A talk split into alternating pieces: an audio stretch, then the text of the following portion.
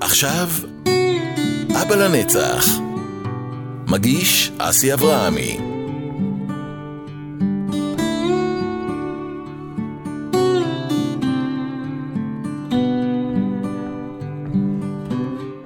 שלום חברים וברוכים הבאים לפודקאסט שלי, אבא לנצח. תוכנית להעצמת אבות חד-הוריים, אבל לא רק. יחד נרכוש כלים, נרים את הערך העצמי שלנו, ניתן דוגמה אישית וננצח את הקשיים שבדרך למה שבסך הכל רצינו וחלמנו להיות, אבא לנצח. אז אני אסי אברהמי ואני אבא גאה לנצח לילדים אלופים. נפלתי וקמתי, נפלתי ושוב קמתי, והחלטתי להעביר את זה הלאה לכל אותם אבות שלא משנה לאן החיים הובילו אותנו, או כמה קשיים כלכליים, פיזיים, נפשיים, מנטליים יש בדרך, לא משנה אם אתם נשואים, גרושים, חד-הוריים, חד-מיניים, אנחנו לנצח נהיה אבות, ויש בהחלט כלים להתמודד עם כל משבר. כל שבוע נארח אורח, וביחד נדבר, נשתף, נתרומם. אם מצליח לעזור אפילו לאבא אחד, מבחינתי, עשיתי את שלי. אז בואו נצא לדרך. אבא לנצח. מגיש אסי אברהמי. אז בפרק של היום נמצא איתי חבר קרוב, הרבה שנים, איתן עזריה. אה, אני רודף אחרי איתן כבר כמה שנים ואספר על זה בהמשך, אבל אני אציג אותו. אה, איתן גדל איתי בעצם מגיל 12-13 אה, בקבוצות הילדים של מכבי חיפה, נערים, נוער, חלקנו אפילו בפנימייה בכפר גלים יחד. ואיתן המשיך אחרי הכדורגל כמובן שעשה את ההישגים שלו כשחקן, אבל מבחינתי ההישגים הגדולים הם אחרי הכדורגל. הוא פורץ דרך מבחינתי בתחום האימון המנטלי, הוא מלווה ספורטאי עילית להצלחה. הוא הקים פודקאסט שאני לא עושה אימון בחדר כושר בלי השעה שלי עם, עם איתן, שזה פודקאסט להתפתחות אישית ולשנות את עצמך ולהרים את עצמך לגבהים אה, אה, הכי גבוהים שאפשר. והוא גם אבא, שזה בעצם אה, הנושא שאני מדבר עליו אה, בתוכניות שלי. ואז קודם כל תודה שבאת איתן. מה זה? כיף, אסי, כיף. תירוץ טוב לשבת פה ולעשות אולי משהו טוב לאחרים. כן, אז קודם כל אני אספר שלפני ארבע שנים בדיוק עליתי במעלית וחשבתי על זה ולפני ארבע שנים אני פוגש אותך ברכבת באיזה טרשטוק ואני אומר לך איתן שמע אני לפני כמה שנים התגרשתי ויש איזה נושא שמכאיב לי ואני אבא לילדים ואני לוקח ומחזיר ואני פעיל ו- וקשה לי וזה, וזה אוכל אותי ש- שלא מדברים על זה, כאילו כל השיח הוא על נשים ואימהות ויש המון אבות כמוני שאליי פונים ביום יום ו- ואין להם מענה, אני, אני עושה גוגל, אני כל הזמן אוהב להזכיר את זה, אני עושה גוגל, אבא, אבא במשרה מלאה, ואני לא מוצא כלום, לא מדברים על זה, אין עזרה, לא מלמדים. מה, מה, מה אבא בעצם צריך לעשות כשהוא לבד עם הילדים, כלים להתמודדויות, ו- ושראיתי שאין כלים, מה שאני עשיתי זה פשוט התחלתי ללמוד מאנשים טובים וממנטורים וממאמנים מנטליים ועסקיים, מה שהם עושים על החיים, ואני לקחתי את זה לתחום, לתחום שלי, לתחום האבא. ו- שתבין, ארבע שנים אני עם המחשבה הזאת, והיום אתה פה, אז ת, תבין כמה זמן עד שהוצאתי את זה, ויש לי את האומץ לדבר על זה. ואני אתחיל איתך ישר, כאילו, כי עד שבאת ואני רואה אותך אחרי הרבה שנים, אני רוצה לנצל כל דקה שיש לי. ואני בעצם רוצה שתוריד ממני קצת לחץ. אני יודע שאתה מסוגל לזה, אני פשוט מרגיש... בלי ציפיות, אסי, בלי, אל תלחיץ. אני הבאתי פה עט ודף, ואני רוצה שתוריד ממני לחץ. אני אסביר גם למה. תשמע, מגיל קטן, בבית ספר מצפים ממני שאני אביא תעודה, שאני אביא 100. אחרי הבית ספר המשכתי לכדורגל, אז רוצים שאני אגיע לנבחרת. הגעתי לנבחרת, רוצים שאני אהיה בהרכב. הגעתי להרכב, רוצים שאני אצטיין. סיימתי את הנבחרת, רוצים שאני אעלה לבוגרים של מכבי חיפה, עליתי לבוגרים, כל הזמן לחץ, ההורים לספק אותם, האישה לספק, ואז, ואז אתה נהיה אבא, ואז גם הילד רוצה שתספק אותו. ואצלי, תחשוב כל מה שאמרתי עכשיו, תכ, תכפיל כפול 50, כי אז אתה מתגרש. ואז הלחץ הוא עוד יותר גדול, אז איך אני יכול להוריד מעצמי קצת לחץ? קודם כל אולי חשוב שנשים איזה מסגרת, דיברת על עולם הספורט, שגדלנו יחד, כן? גדלנו לעולם שבו בכל אימון מודדים אותנו על תוצאות, על הישגים, זאת אומרת, ברמה לא מודעת, בטח בעולם ספורט שהוא נורא הישגי, וזה אגב בכל עולם היום, בלימודים מודדים ילדים על ציונים, אחר כך בצבא, על איך הם מתפקדים במשימות שלהם, בביזנס, על הכסף שהם מכניסים, אתה שווה אם אתה מביא כסף הביתה, אתה חסר ערך אם אתה לא מביא, אז כאילו נוצר מצב שה... כאילו ה- הטייטל של מצליחן הוא אותו אדם שמביא תוצאות, שהוא מספר אחד, שהוא מביא כל הזמן גביעים, תעודות, הצלחות, זאת אומרת ברמה לא מודעת, אדם ווינר הוא אותו אדם שמגיע להישגים ותוצאות. בספורט, מן הסתם קל, כן? אתה יכול להיות על הפודיום, עשינו אליפויות ביחד, גם בבוגרים, גם בנערים, אנחנו מכירים את העולם הזה. כשאתה עושה אליפות, על פניו נראה שהחיים שלך טובים. אתה זוכה באליפות, אתה בפיק, אתה חווה איזושהי פסגה נורא נורא חזקה, ואז כל העולם בטוח שאתה במקום טוב. אני ואתה יודעים, וכל מי שהיה ספורטאי וחווה דווקא פסגות, יודע שלהיות במקום של הצלחה זה הלחץ הכי גדול שיש. למה? כי כשהגעת לאיזשהו יעד, יש עליך את הסטרס לתחזק. עכשיו, מה נהיה פה מאחורי הקלעים? ככה נוכל לחבר את זה ל- ל- ל- לאהבות אה, ש- שאנחנו, שברמה לא מודעת אנחנו בונים את הערך שלנו כבני אדם רק על תוצאות. זאת אומרת, אתה לא... אין אסי, אין אסי, אין אסי הבן אדם.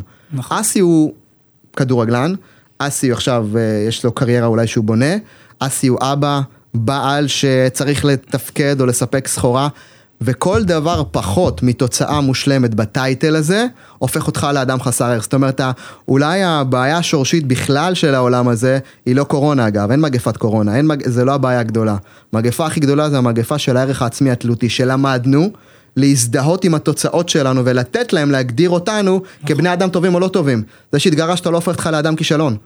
זה שלא הלך לך בבית ספר, זה שלא הלך לך בחיים, זה שדברים לא הסתדרו, לא מגדירים אותך, אבל אם אתה הגדרת שכן, או אם, תחשוב, בנית זהות שלמה שאומרת, אני שווה התוצאות שלי, זה משחק גמור מראש.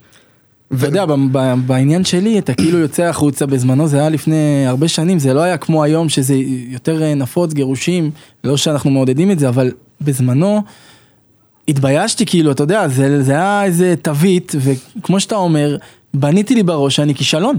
עכשיו, לך תקום מזה, אני, אני זוכר שהייתי הולך ב, בעבודה או סתם בקניון, ואני חושב, בואנה, הוא מצביע עליי, הוא אומר לי את הגרוש, וזה, כן. תקשיב, בראש, ואני לא הצלחתי לשנות את זה. וואו, מדהים. זה אולי, ה... זה אולי ה... אתה יודע, השקר הכי גדול, שאנחנו באיזשהו מקום החלטנו יום אחד, שהתוצאות שלנו מעידות על מי אנחנו כבני אדם. וזה בדיוק כמו שחקן שהקבוצה שלחה אותו הביתה, והוא כבר לא חלק מהקבוצה. בדיוק, זה עזר ו- לי. והקבוצה זרקה אותו, בסדר? וזרקו אותנו. נכון. לא פעם, ממכבי חיפה ועד קבוצות אחרות, והכל טוב, אין, אין טוב או רע, זה הביזנס. השאלה היא, כשבמרכאות זורקים אותך, איך ההתקוממות שלך, או איך הקימה שלך, או מה אתה עושה שם, ולפני שזה נשמע כמו איזה סרטון יוטיוב אה, ככה של מוטיבציה, של בואו תתאוששו, ואני חושב שאולי השאלה הראשונה היא, באמת, הרי אחת השאלות שאנחנו מנסים, אתה יודע, לעשות עם ספורטאים כל הזמן, זה לשאול אותם את השאלה, תגיד, מה אני העתידי שלך היה, היה עושה היום? זאת אומרת, באיזשהו מקום, ווינר הוא אותו אדם שללא תלות בתוצאה הנוכחית ממשיך להתקדם בהתלהבות לעבר המטרה. זאת אומרת, לעשות אליפות זה עשרה חודשים, עם מכבי חיפה זה לקח קצת יותר, כי הייתה קורונה והיה טירוף, עם הפועל באר שבע, זה, זאת אומרת, זה מאתגר לעשות אליפות. אליפות זה לא רגע, אליפות זה עשרה חודשים, עונה, קריירה שלקחה לנו הרבה זמן להגיע אליה, ושם המשחק הוא האם אתה פועל ביום יום כמו האדם העתידי. זאת אומרת שאם, אתה יודע, התגרשת, אני מניח שהתגרשת ממשהו שהיה לך, היה לך פחות טוב. נכון, לי וגם לבת הזוג אוקיי? לשעבר. אז אני מניח שהתגרשתם ממשהו שהיה לכם פחות טוב. זאת אומרת, זה שאולי יש תג מחיר שהעולם שם על זה, אז fuck you, יש הרבה אנשים נשואים שיש להם חרא של חיים. זה באמת להיות מאושר, אני לא יודע. אני אגיד לך יותר מזה, אני אחזק אותך. אני התהלכתי בחוץ ב, ב, במין מחשבה שאני עושה את הצעד הכי נכון בשבילי, מצד אחד. מצד שני, כל בן אדם שהיה זורק לי הערה, אני מדבר על עצמי, כן. כאילו, אני מקווה שהמאזינים ייקחו את זה לחלק שלהם, אבל אני לא מתבייש לדבר על עצמי. כל בן אדם שהיה זורק לי, מה, פירקת את הבית, מה, ילד זה, תקשיב, היה מוריד אותי. הייתי נכנס הביתה, לא רוצה לצאת. אבל, אבל בצד השני של הראש, אני אומר, תשמע, עשית צעד גדול, איזה אמיץ, כאילו, אתה תוכל לצאת ובזוגיות הבאה תלמד, ו- אבל, אבל הייתי שתי אנשים שנלחמים, כאילו בראש, שאחד אומר, עשית צעד טוב, והשני, תראה מה אומרים עליך, יא לוזר. כן. אתה מבין? אז לי, למזלי, היה את הכדורגל שגדלתי מגיל אפס שזרקו אותי ואני זוכר שישבתי פעם אחת ב- בשיחה עם, אה, עם יואב כץ בהפועל חיפה אחרי שלוש עונות שאני, שאני אהוב הקהל ואני שחקן ועלינו לליגת העל ואני מחכה לחוזה ל, ל, ל, בליגת העל כאילו והקהל אוהב אותי והכל ובא יואב כץ ואומר לי תשמע אני מאוד אוהב אותך, אבל אני מביא את אה, יוסי דורה, יוסי דורה חבר, אבל על התפקיד שלך. ככה, בפנים, כאילו, עכשיו לך תתמודד. ו- וכאילו הלכתי הביתה, ואתה אתה בוכה, ואתה צריך לקום, ו- וקמתי, אבל יש הרבה שהם לא היו שחקנים ולא באו מע- מעולם הספורט, והם נשברים, איתן. לגמרי. הם נשברים, ואני עשיתי בעצם את התוכנית הזאת כדי לנסות ולתת ערך לאותם אבות כמוני, להבין שיש איזשהו מוצא, ויש אלטרנטיבה אחרת, ואנחנו לא צריכים להיות למטה. דיברנו לפני זה ונרחיב על זה, על הקבוצת אבא פגום, אנחנו לא פגומים, אנחנו יכולים לקום, ואני בעזרתך ובעזרת התוכנית הזאת רוצה לתת את הכלים להרים את אותם אנשים כמוני ו- ולהגיד להם יש דרך אחרת. לגמרי. אולי שווה לדבר כי התוצאות שלנו בחיים הם תמיד יהיו בהלימה לדימוי העצמי שלנו. מה זה אומר? זה אומר למהו תג המחיר שאני מגדיר את עצמי ברגע נתון. עכשיו, אם אני אבא פגום בהגדרה, שאני אמור לשרוד, בטופ שלי אני אשרוד. זה כמו שחקן כדורגל, שחקן ספורטאי שאומר, אני רוצה לבוא לקבוצה שהיא מרכז, לא לרדת ליגה. זה מבחינתי ההסבר הכי פשוט. עכשיו, אני יודע שהקבוצה הזאת עושה דברים מדהימים, טוב, לא לוקחים להם את הדברים המדהימים שעושים, שזה מבורך ומדהים. אני חושב שהרבה הורים, הרבה אבות בעצם מקבלים תמיכה, אבל אם בהגדרה שלי אני שורד, זה אומר שבהגדרה אני לא צומח. אני לא אבא אלוף, אני אבא שצריך לשרוד. עכשיו. אם אני צריך לשרוד, זה אומר שמבחינתי זה לסגור את החודש להצלחה. מבחינתי, מבחינתי שהילד לא יבכה, או שהילד לא יהיה לו מחסור, זה הצלחה. אני לא חושב על צמיחה, אני חושב רק על איך לא להפסיד. ושחקן שמשחק את משחק החיים כדי לא להפסיד, בהגדרה שלו, הפעולות היומיות שלו, הן פעולות די מהוססות, חושב פעמיים, לא באמת מביע את עצמו עד הסוף, ואז בעצם הדבר שאתה הכי מפחד ממנו, אתה מביא אותו לחיים שלך. כי כשאתה משחק כדי לא להפסיד, כולם רואים את זה. כולנו מכירים שחקנים שאתה לא צריך להיכנס להם לראש, אתה יודע שהוא משחק את המשחק של החיים על בטוח. אז זה אומר, הצעד הראשון הוא בעצם להסכים להעריך מחדש את הבני אדם שאנחנו. אנחנו לא באמת, אגב, נולדנו אלופים מעצם היותנו, כשאתה נולד אתה ילד טהור בן יומו, אין לך פגם. החיים מלמדים אותך, או החברה למדה להעריך אותנו בתור שווים או לא שווים בהתאם לתוצאות שלנו. מי אמר שאני אבא לא טוב אם התגרשתי? מי אמר שאני אבא מעולה אם אני נשוי? מי קבע את ההגדרה למה... אז אני חושב שיש משהו שאנחנו רוצים לעשות דווקא בעולם של מדיה חברתית שכולם נהיו, אתה יודע, בעלי אה, רשת תקשורת שנקראת האינסטגרם שלהם. דווקא בעולם הזה, לקחת בעלות על העולם הרגשי שלנו. וזה אומר שאם אני החלטתי להיות אבא אלוף, אני מגדיר מחדש מהו ניצחון. המצב הנוכחי זה משהו, שדה הקרב קיים. עכשיו בוא ננצח את המשחקים ביום, כי מה שחשוב בתכל'ס זה הילדים שלנו. הם אלה שחשובים. אבל איך אני יכול להשתיק את הקולות או את האנשים האלה, את הסביבה, שהיא רעילה, אתה קורא לזה לפעמים, כאילו, להוריד אותי. אני, הסביבה הזאת היא לא רעילה. הסביבה הזאת היא השיעור הכי גדול שלך לקבל את ההחלטה הכי נכונה, שהיא אומרת על זה למרות שאתם מדברים, כותבים, אומרים, הכתרתם אותי בתור אבא לא טוב, למרות זאת, זה אתם הסימן שלי להמשיך להתקדם כי עשיתי צעד נכון. עשיתי צעד נכון לי, עשיתי צעד נכון לאותה אישה שהייתה אשתי ועכשיו גרושתי ואנחנו צריכים, עשיתי צעד נכון עבור כל הדבר הזה שנקרא המשפחה וככל שהתנגדו לך יותר, אתה צריך יותר רגוע ו- ו- וזה האימון. זאת אומרת, זה האימון. כולנו מכירים אה, שאנשים, עכשיו היה את הסדרה על נאמר. אוקיי? והראו שדווקא בפריס סן ג'רמן הוא מקבל את החבטות הכי גדולות שיש, סדרה מעולה, כי אפשר לראות שם הרבה דברים, איך דווקא כוכבים גדולים חוטפים חבטות וממשיכים לנוע קדימה. אז, ועוד פעם, זה תקף בכל תחום בחיים. אני לא מכיר ביזנס, מקצוע, עולם שבו לא שופטים אותך על משהו. העניין הוא שהרבה פעמים, גם הרבה חברים שלי בסביבה הקרובה מעדיפים להיות במקום הבטוח, כאילו בבית, גם שלא טוב וגם שאתה לא מתפתח וגם שהילדים סובלים, אבל לא לעשות את הצעד הזה, ובגלל שא', אני, אני, אני אומר שאין אין כלים, כאילו אבא שיוצא החוצה הוא מסכן. הוא מסכן כי, כי ישר אומרים אז אה, הוא גרוש ואין לו כסף ואין, ו... אתה, אוקיי. אין כלים. סבבה. אז הרבה מעדיפים את המקום הבטוח ואומרים טוב אני אשאר פה ואז זה מגיע למצב לסף עצבים שאנחנו רואים הרבה אלימות ב- בין גבר לאישה ואלימות מילולית זה, זה הרבה בגלל שאנשים שומרים אצלם בבטן מעדיפים להיות במקום הפתוח ופה אני רוצה לגעת באיזה נקודה גם שההכוונה היא לא נכונה. זאת אומרת אני שוב מדבר על עצמי אני לא הסתדרתי עם אשתי אמרו לי תשמע לך לטיפול זוגי. הלכתי לטיפול זוגי משתף אותך. יושב מול טיפול זוגי אני והאישה יושבת האישה ובמה היא מתרכזת? בזוגיות. תצאו קצת לבלות או אני אתן כל מיני דברים תגידו מה טוב בי. אבל מה שהיא לא פתרה זה אני יודע היום להגיד לך זה אני לא הייתי בטוב עם עצמי. אז לפני שאני מטפל בזוגיות, כאילו ההכוונה, לדעתי, היום, אני שוב, אני לא, אני לא פסיכולוג ואני לא, לא מאמן, אבל קודם כל, אם, אם היו אומרים לי, טפל בעצמך, תגשים את עצמך שנייה, ואחרי זה, את, תטפלי בעצמך, תעשי משהו בשביל עצמך, ואז ביחד, צאו לבלות, תרשמו מה טוב בכם. אני חושב שזה היה מציל אותי ועוד המון זוגות. כאילו ההכוונה, לך לטיפול זוגי כזוג, שנייה. אתה יודע, בוא ניקח אפילו את מה שאתה אומר, ותחשוב על זה שמסתובב היום אבא שהוא אה, גרוש, ומבחינתו משהו חסר בו. או כאילו משהו קרה שהוא גרם לי להרגיש בעל ערך נמוך, כי זה לא היה אמור להיות ככה. ואז אתה מסתובב באיזושהי תחושה של חוסר, כמו מינוס בנפש, כאילו מינוס בבנק, לא בבנק, בדיוק. בבנק של הנפש. ואז מה קורה? זאת אומרת, הרי בסוף אנחנו רוצים יותר, רוצים להתקדם. כל אבא שעכשיו הוא נמצא במשמורת, או כל אחד והזווית שהוא נמצא בה בחיים, כל אחד, אני לא מכיר מישהו שקם בבוקר ואומר, אני רוצה יום גרוע, כולם רוצים להתקדם. אבל תחשוב שאתה מתחיל את היום שלך בתודעת חוסר. אתה אומר, יש לי איזה מינוס של 200 שקל נפשיים, שאני צריך למלא, או 20 אלף, כן, אני בחוסר, ואני צריך שמשהו ימלא לי את זה. איך ימלא לי את זה? או שנמצא איזה מישהי שתתקן אותי, שתטפל בי, זאת אומרת, אתה לא ווינר, אתה צריך מישהי, בת זוג חדשה, שהיא לא מישהי שאני הולך לתת לה אהבה, להסתכל באמת על הרצונות שלה, להיות באמת במקום של אדם, רגע בוא נראה מה חשוב לך בחיים, וחשוב לי לעזור לך גם לממש את עצמך, לא, לא, היא השסתום שאמור למלא את החוסר הנפשי שלי, ואז מה נהיה? אתה לא באמת גדלת, נשארת גרוש בינך לבין עצמך. ואולי הניסויים הראשונים שאנחנו צריכים לעשות הם בינינו לבין עצמנו, לפני שאנחנו מתחילים בכלל לחפש איך מתקדמים. אתה שואל על הצעד הראשון, נראה לי נגעת בו ואולי צריך בו להעמיק.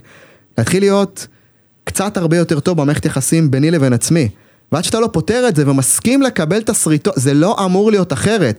יש לנו עידן שמראה לנו שאתה צריך להיות מושלם, יפה, חתיך, מתוקתק, באינסטגרם התמונות צריכות להיות יפה. זה לא העולם, זה הבולשיט הכי גדול שיכול להיות. כולם בסוף הולכים לשירותים, כולם קמים בבוקר, לכולם יש סרטים, לכולם יש שריטות, הרוב לא מראים את זה. אז אולי שווה כן להראות ש... אתה יודע, כשמדברים על המילה בושה, ויש לא מעט דברים, המילה בושה והמילה אומץ מכילות את אותם פרמטרים. תחשוב על זה רגע, אם אתה רוצה להיות אמיץ, אתה צריך להסתכן במה? שידברו עליי. שידברו. עליך, אתה צריך להיות פגיע. אתה צריך כאילו להיות חשוף למה? לאנשים שיגידו, ואז זה אומר, עכשיו, מצד שני, כדי להיות פגיע, שזה אומר שלהיות מוכן להגיד את מה שאתה אומר, זה הכי אומץ שיכול להיות. זאת אומרת שאם אם עוד פעם הולכים, ה, ה, אולי הצעד הראשון זה באמת להסכים לבנות מערכת יחסים יותר בריאה ביני לבין עצמי קודם כל. אתה מדבר, ואני פשוט, אני מתבייש בתוך עצמי, למה? כי אתה, אתה כאילו מדבר עליי, אני אסביר, שאני התגרשתי, הבחורה הראשונה שעברה לי מול העיניים, אתה יודע, נראית טוב וזה, לק, לקחתי, מה זה לקחתי? ישר, בואי וניכנס ונגור ביחד, ולמה? לא טיפלתי בעצמי, אבל רציתי שמהר מאוד יגידו, הנה, הכל בסדר איתו, כן, הוא כן. בסדר. הוא סבבה, הוא לא... הוא וזה לא, כן. וזה לא צלח. לגמרי. ו- ואתה מדבר בלי לדעת, ואני אני אומר לך, גם אני, בסביבה שלי, המון אנשים שהתגרשו, הדבר הראשון שהם עשו זה ישר להיכנס לזוגיות שנייה. כן. ויש כאלה ש- שהצליחו, והלוואי שכולם יצליחו, אבל אתה לא יודע כמה אתה צודק כן. בזה שאתה אומר, שנייה, תעצור, אני אגיד לך מה הבעיה אצלי. קשה לי מאוד להיות לבד. קשה לי, ואני אני לא, אני לא היחיד שאומר את זה, אבל אני מוציא את זה החוצה. קשה לי ללכת לישון לבד, התרגלתי לישון עם, עם אישה או עם ילדים, פתאום לבוא הביתה ולישון לבד עוד יום ועוד יום, אז, אז אתה לוקח במרכאות מה שיש, ו, ואתה רק לא רוצה לישון לבד. היום אני יכול להגיד לך שגם אני טיפלתי בעצמי וגם עוד דרך כאילו למי שרושם או מי שזה כאילו עוד כלי שאני שלי עזר לדבר על הדברים. למצוא פסיכולוג, מאמן, מנטור, חבר, לא משנה מישהו שיכול להכיל ולהתחיל לבכות לו ולהגיד שמע אני ככה ואני מרגיש כישלון ו... וכשהתחלתי להוציא את זה פתאום הת... התנקה לי משהו. פתאום כבר הלבד לא היה כזה נורא, ופתאום אני קונה ספרים, ופתאום, אה, איתן עזריה בוא נתחיל בספר כזה, כי זה ספר יחסית קל, זה, זה מדבר על אימון, הוא בא מהספורט, אז בוא נתחיל איתו. ופתאום עוד ספר, ופתאום בלילה אני מחכה לספר. אתה מבין, פתאום הלבד הוא לא כזה בתנועה, נורא, כן. ואז אתה מגיע לזוגיות ממקום אחר. הבעיה זה לעבור את, ה, את החודש, חודשיים, שלוש, הקשים האלה, ואני אומר לך, זה גיהנום. אז איזה עוד כלים אתה יכול לתת לי כאילו לעבור את התקופה הזאת ובאמת להאמין בעצמי שאני שווה משהו ושאני לא לא כישלון כי לצאת מהבית בחודשים האלה לצאת לעבודה זה מאוד מאוד. קשה איתן אני אומר לך כי אני עברתי את זה ולקום לעבודה, ואני לא רוצה שיראו אותי, אני רוצה לסיים את היום עבודה, להגיע הביתה, שיגמר לי עוד, שיעבור, כמה אמרת? חודשיים? כן. בוא נעביר את זה תן לי לסיים את הסיפור הזה. בוא נסיים את כן. החודשיים האלה ונמשיך הלאה. וואי, אז מדהים. איך אפשר את החודשיים האלה טיפה להמתיק, זה עדיין קשה. לגמרי. אז קודם כל אני חושב שאולי אם, אם ניתן, אה, אתה יודע, כמה כלים, אחד, המניע של למה אני עושה את מה שאני עושה יותר חשוב ממה אני עושה, ואני אסביר למה אני מתכוון.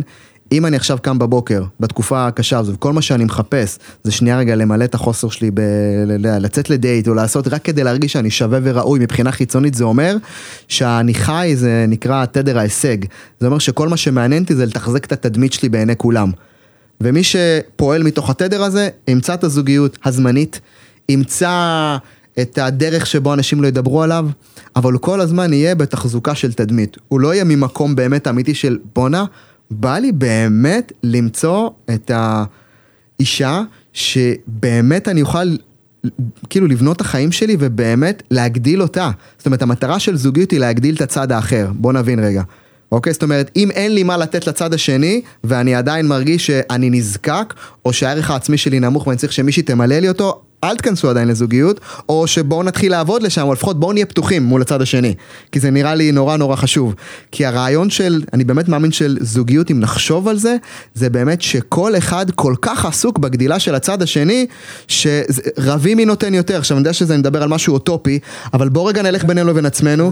המריבה הראשונה, הקרב הראשון שצריך לנצח, זה כמה אני מוכן לתת לעצמי אישור להיות אנושי, ולא להסתכל על השריטות שלי, על האתגרים שעברתי בתור, אני לא, אני לא מוצר פגום של החיים, זה חלק מהסיפור.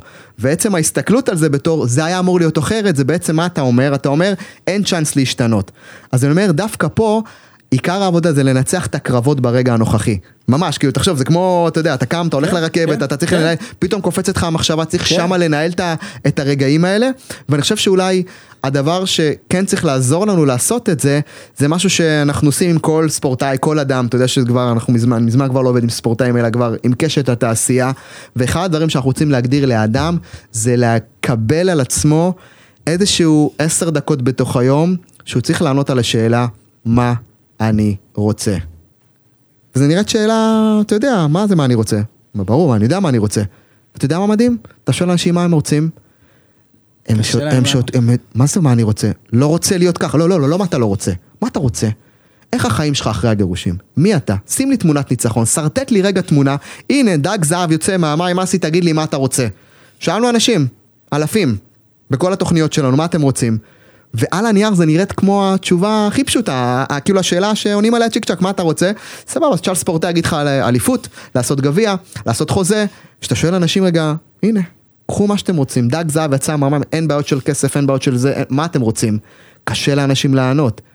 וכשאנחנו מגדירים מטרות, אני חושב שהצעד הראשון שהוא נשמע על הנייר הכי, זה להגדיר מטרה של תוצאה רצויה של החיים שלי כשהם הכי טובים מהנקודה שאני נמצא בה היום לנקודה הבאה. וזה יכול להיות מקום של בו אני בזוגיות שבחיים לא הייתה לי.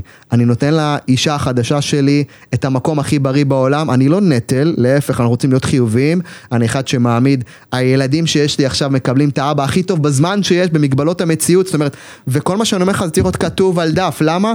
כי אם אתה לא תגדיר מה הרצונות שלך, העולם יגדיר מה הוא רוצה ממך, ויעזור לך לחיות לפי האג'נדות שלו. וזה העניין של תמונת ניצחון חזקה של אלוף. האם זה אומר שתשיג אותה מחר? לא. האם זה אומר שזה יקרה עוד חודש? לא. האם זה אומר שאתה תדע מה לעשות בקשיים? חד משמעית כן. זה בדיוק ההבדל. ו- ואם אנחנו נלך רגע טיפה רוחנית, הסיבה הרוחנית להגדיר מטרות, זה כי כשהגדרת מה אתה רוצה, אתה נתת לנפש שלך מקום להביע את עצמה. למה אנשים בסטרס? למה אנשים באטרף בבית? למה אנשים רבים עם עצמם? למה אנשים רבים עם אחרים? כי הם לא נותנים לה ביטוי אמיתי לרצונות שלהם. אז יותר קל להתפוצץ על אחרים, יותר קל להיות קורבן, יותר קל להעלות פוסט על כמה רע לי בחיים כאבא גרוש. לא, ולמה? יכול להיות לך יותר טוב. אז כשאתה מעלה פוסט על כמה רע לך, קח בחשבון שאת אותה אנרגיה יכולת להשקיע בלטפל, בלקדם את עצמך, בלקרוא עוד ספר, בלהגדיר מטרות, בלפגוש חבר טוב שלא מתקרבן על החיים. זאת אומרת, יש איזשהו שלב שבו אין בעיה, הדרמות של החיים קורות לכולנו. כולנו בפנים, כולנו בשיט הזה, וזה בסדר גמור, וזה חלק מהסיפור של החיים. החיים נועדו כאן להגדיל אותנו. אבל אם מצאתי איזושהי נחמה ואזור נוחות בלספר כמה רע לי, אל תהיה באיזושהי פליאה כשדברים לא מתחילים להתקדם למה שאתה רוצה. צעד ראשון, תמונת ניצחון, חמש שנים מהיום, החיים שלי בשיא הפוטנציאל. זה אומר שמבחינה זוגית, קריירה, הגוף שלי, אני נראה בשיא שלי, אני, אני, ת, תגדיר, אל תגיע. כן. ת, ואתה מגלה שלאנשים קשה בכלל. לשים את הדבר הזה, מה זאת אומרת? תראה איפה אני, איך אתה רוצה שאני אגיע? זה הצעד הראשון. נכון. להיות מוכן, זה נקרא לקבוע מסקנה ליקום. להיות מוכן, להחליט שיש מצב, קודם כל, אסי, קשה לאנשים לכתוב את המשפט. תקשיב, אני חייב... תכתוב, אל תגיע, רק תכתוב. אני אומר, תקשיב, אתה לא יודע כמה אתה צודק וכמה כמה זה נכון, ועוד פעם, אני כדי לרשום את המילה, היד שלי רעדה. אני אגיד לך, עוד מעט אני אש- אשתף בסיפור שהוא מתקשר למה שאמרת, ו- ומה מה עזר לי. אני... אני בוגר את הביולוגיה של הווינרים, אני קורא לעצמי בוגר בלי להיות. בשום אה, קורס, אבל אני בוגר כי אני הקשבתי למעל 100 פרקים, אני קורא לעצמי בוגר, אתה תן לי באמת תעודה. בוגר, צריך תעודה של פלוס 100. אז, אז אני רשמתי לי כמה דברים, אבל כדי להגיע לה, לרשום את זה, היה לי מאוד מאוד קשה, וגם אנשים שאני עוזר להם, אתה יודע, ככה באהלן אהלן, חברים, זה כאילו שמתייעצים, בגלל שעברתי, אז אני אומר, תקשיב, אני לא מדבר על מטרות, אני, מה שהיה קשה לי זה מה אחרים יגידו, והבושה, אז פשוט, שמעתי גם איזה פרק, תרשום על דף. אז הייתי רושם על דף, לא אכפת לי מה יגידו עליי היום, ככה איזה מאה פעם. אוקיי. ופתאום שבא אליי איזה בחור, התחיל לדבר איתי, פתאום, תקשיב, לא אכפת לי מה הוא אומר, אני נשבע לך. אני לא, אני לא, אתה יודע, כמו אה, נמרוד הראל או קורא מחשבות, אבל הוא התחיל לדבר, בכלל, לא הייתי איתו, אני בכלל, ב, לא, כי, כי אני בדף שלי, ואני אגיד לך, זה מצחיק, בגיל 16 או 17, אני חושב שהיינו ביחד, זה היה נבחרת הנוער או נערים, היה טורניר החורף ב, בחיפה. והמשחק היה בקריית אליעזר, אני לא יודע אם, אני חושב שהיינו ביחד במשחק הזה, זה היה משחק נגד טורקיה, אני לא שוכח את זה, בגלל... טורקיה זה היה ביעילות, ששמו ש- חמש שלוש? לא משנה, אוקיי. לא, היה, היה גם בקריית אליעזר. אוקיי. עכשיו, אני זוכר ילד בן 15, זה היה טורניר החורף או משהו כזה, ופתאום זה לא בחו"ל, ופתאום זה בארץ, ופתאום זה בחיפה, ציפיות. ופתאום הציפיות בשמיים, וההורים ביציע, והחברה, והבית ספר, ו- וכל העולם ביציע, ו- ו- וזאביק זלצר המאמן, שמע, אני לא שוכח את זה, גיל 15, תבין, ואני אגיד לך גם למה אני לא שוכח את זה. את רוב הכדורגל שכחתי. ואני מגיע למשחק, שחקתי בלם או קשר אחורי, אני לא זוכר, וזאביק זלצר אומר לי, תקשיב, אתה שומר על מספר 10, אתה לא זז ממנו. הוא ידע שאני מחסל אנשים, אתה שומר עליו, אני לא רוצה שהוא יזוז. זה היה שחקן מאוד מאוד מוכר, לא, לא, לא חשוב שמות. והמשחק מתחיל, וביציע, ואימא, ואבא, ואחים, ומתגאים, והכל. ואנחנו מפסידים 2-0, והבן אדם שאני צריך לשמור עליו הכניס את שתי הגולים. תקשיב, חיכיתי למשחק הזה איזה שנה, כל הבית ספר שלי היה, אני הולך הביתה, סוגר את הדלת, לא יכול לצאת מהחדר. אני אומר לך, אולי, אולי זה לך טיפ גם לאנשים שאתה מאמן אותם, כי לי זה, זה הוציא אותי. ואני לא יוצא מהחדר, ואימא שלי דופקת ומשאירים, כמו אסיר, משאירים אוכל ליד הדלת ותיקח רק את האוכל. לא יוצא איזה יומיים, וחברים, תבוא, לא יכול, כי קריית אליעזר, הבושה. עכשיו אני יודע שיש עוד משחק, עוד, עוד חמישה ימים, זה טורניר החורף, זה טורניר שהוא שבועיים כל הטורניר. ואיך אני קם? ואני, תקשיב, בגיל 15, ואף אחד לא אמר לי. אני לוקח מחברת של הבית ספר, מוציא עט ומתחיל לרשום. זאביק זלצר אמר לי לשמור על החלוץ מספר 10. החלוץ נתן שתי, איזה בושה, איך אני מתבייש בעצמי, מה עשיתי לעצמי, אני לא מאמין, וביציע לירון, הבחורה שאני מאוהב בה, ואבא שלי, ואימא שלי, ואני רושם, תקשיב, אני רושם איזה עשר דפים, ואתה יודע, ויוצא, ואני, עכשיו, אתה יודע, לא למדתי אז בזמנו, לא הייתי העיפרון הכי מחודד בקלמר, והייתי בא לשיעורים, פתאום אני רושם ספר על המשחק. ואני מסיים את הזה ושם את זה בצד במגירה, אני אגיד לך גם למה נזכרתי בזה עכשיו, שם את זה במגירה, ו... ובערב פתאום אני יוצא, יושב עם אמא שלי אוכל ומתחיל לצאת מזה, מדהים. ובא למשחק הבא, והייתי בטוח גם שלא ייתנו לי לשחק, כי תשמע, וזאביק זלצר אומר, הוא מקריא את ההרכב, ווואלה אני בהרכב. והיה לי משחק יותר טוב, לא משנה כבר מה התוצאה, אבל הצלחתי לקום מה, מהכתב הזה שאתה אומר, ואז לא ידעתי את כל התורה הזאת. ולמה נזכרתי בזה? כי לפני כמה חודשים עברתי דירה ואני פותח את הדברים, אתה יודע שאתה עובר דירות, ואני רואה את העמודים, וואו. אני אסי אברהמי, אה, אה, אמרו לי לשמור על החלוץ, מטורף. אבל תראה איך זה מטורף. עזר לי ל- לרשום את הדברים האלה על דף, כאילו, כאילו, כאילו הוצאתי את זה ממני. ואז יכלתי לקום. לגמרי. אז זה חיזק לי את המחשבה, תרשום שלא אכפת לך מה אומרים, תרשום שיהיה לך יום טוב, היום יהיה לי יום טוב. אתה יודע, מי שבא להחליף אותי בעבודה, אני עובד, אני עם דפים תמיד. ולפעמים אני שוכח את הדפים, אתה יודע, אתה הולך הביתה, מסיים משמרת, הולך הביתה. בא, למח... בא המחליף שלי, הוא מתקשר, אומר לי, תגיד לי מה, מה אתה דפוק, מה זה? ראיתי פה היום יהיה לי יום שמח, אני אבא טוב, ואני אומר לו, עזוב, זה שלי. ואני ככה כל יום רושם, מדהים. אני אבא טוב, אני אבא טוב, וזה עוזר. ומה שיש פה אולי מיוחד זה שיש לנו את הנטייה לחשוב שצריך לדבר רק על הדברים הטובים, להפך, לתת מקום לרגש הלא נעים, הלא נוח, זה הטיפול הכי חזק שיכול להיות, לא צריך ללכת למנטור, לכל, לא צריך, אפשר אבל לכתוב. הגברים מתביישים. לגמרי, אז אני אומר, בגלל שהבושה קיימת, בואו קודם כל נסכים לעשות את זה בינינו לבין עצמנו. זאת אומרת, היכולת שלנו, הרי מה זה רגש? רגש זה כמו, אתה יודע, תחשוב מכונת כביסה, כמו שהוא בא, ככה הוא ילך, אבל אם אתה לא נותן לו מקום, הוא ייתקע במכונת כביסה של הנפש, כל היום, שנים, ואז אתה יודע מה קורה, רגשות שלא מקבלים מענה, הם לא צריכים לקבל פתרון כרגע, הם צריכים לקבל רק מקום, לה... תחשוב על רגש, בתור ילד, ילד שלא מקבל תשומת לב, מה קורה לו? בוכה. בוכה, צועק עליך, עושה לך דווקא, גם אחר כך הוא מפתח איזה שהם תסמינים, אחר כך עתידיים, אז אצלנו כשהרגשות שלנו לא מקבלים מענה, אחר כך זה נהיה אולקוס, אחר כך זה נהיה סטרס, אחר כך זה נהיה מחלות, אחר כך, ומה קרה? לא קרה שום דבר, פשוט לא, פשוט לא קרה, לא, לא, לא נתת איזשהו מענה אמיתי למה? לאיזה ילד קטן בתוכך שצריך מה, הוא רק צריך תשומת לב, אל תפתרו לעצמכם שום דבר, אל תמצאו פתרונות, אל תעש, פתרונות הם לא האישו, ה issue פה זה להתבונן ולהסכים לראות את השריטות שלי לא בתור דבר רע, אלא בתור חלק מכל האדם שאני, ובדרך כלל אנחנו מסתכלים על הנקודה השחורה ואומרים זה מי שאני, אז זה מי שאתה? מייקל פלפס זוכה בחמש מדליות. כאילו זה הספורטאי הכי מעוטר בעולם, השחקן הכי מעוטר בעולם, זוכה בחמש מדליות ורוצה להתאבד. נעמי אוסאקה, אנחנו יודעים, הטניסאית, עושה ארבע גרנד סלאם, ואומרת שאני כבר לא נהנית, אני מנצחת, אני חווה תחושת הקלה. וכמובן אפשר כאלה, כאילו, לתאר כאלה אנשים בלי סימון ביילס. זה מתפרץ רק לאחרונה. ומתפרץ רק לאחרונה, סימון ביילס שפרשה, והיא, סימון ביילס לא זכתה, ב, היא זכתה ב-23 מדליות זהב לדעתי, היא הצעידה את התחום שלה בתור מתעמלת uh, מכשירים. והיא פרשה יום לפני, יום לפני שהיא פורשת מאולימפיאדה, היא אומרת, אני מרגישה שמשקל, ה, כאילו כל העולם על הגב שלי, ואז היא פרשה בגלל הלחצים הנפשיים שהיו לה. ואתה יודע מה הכי מדהים? שרק כשהיא פרשה, היא גילתה שאוהבים אותה גם בלי הטייטלים. ואז מה קורה? היא העלתה פוסט אה, באינסטגרם והיא כתבה שמה, וואו, זה, היא כתבה את זה, זה היה מדהים, אני כל כך מאושרת להרגיש שאני אהובה גם בלי ההישגים שלי. זאת אומרת, היא הייתה צריכה לפרוש מהמקצוע כדי לגלות שאוהבים אותה גם בלי, כי עכשיו מה הקטע? שהילדים שלנו, האנשים שבעצם הכי חשובים לנו בחיים, הם אוהבים אותנו ללא תלות בתוצאה. נכון אסי? כאילו בוא, בוא, המשפחה שלך אוהבת אותך בלי תלות בתוצאה, נכון? עכשיו מה הקטע? שאנשים שהכי אוהבים אותנו בלי קשר לתוצאות, מקבלים אותנו הכי תוצא, תוצאתיים שיש. זאת אומרת, הילדים שלנו, כשאנחנו מזדהים עם הביקורות בפייסבוק, באינסטגרם, של אנשים שאין להם בכלל ילדים, שאין להם מושג בכלל בתחום, אנחנו לוקחים את מה שהם אומרים, מחליטים שזה מי שאנחנו, באים לילדים שלנו שבכלל מתים עלינו בלי קשר לתוצאות, הישגים, מה אמרו, הם לא יודעים מה אמרו עלינו.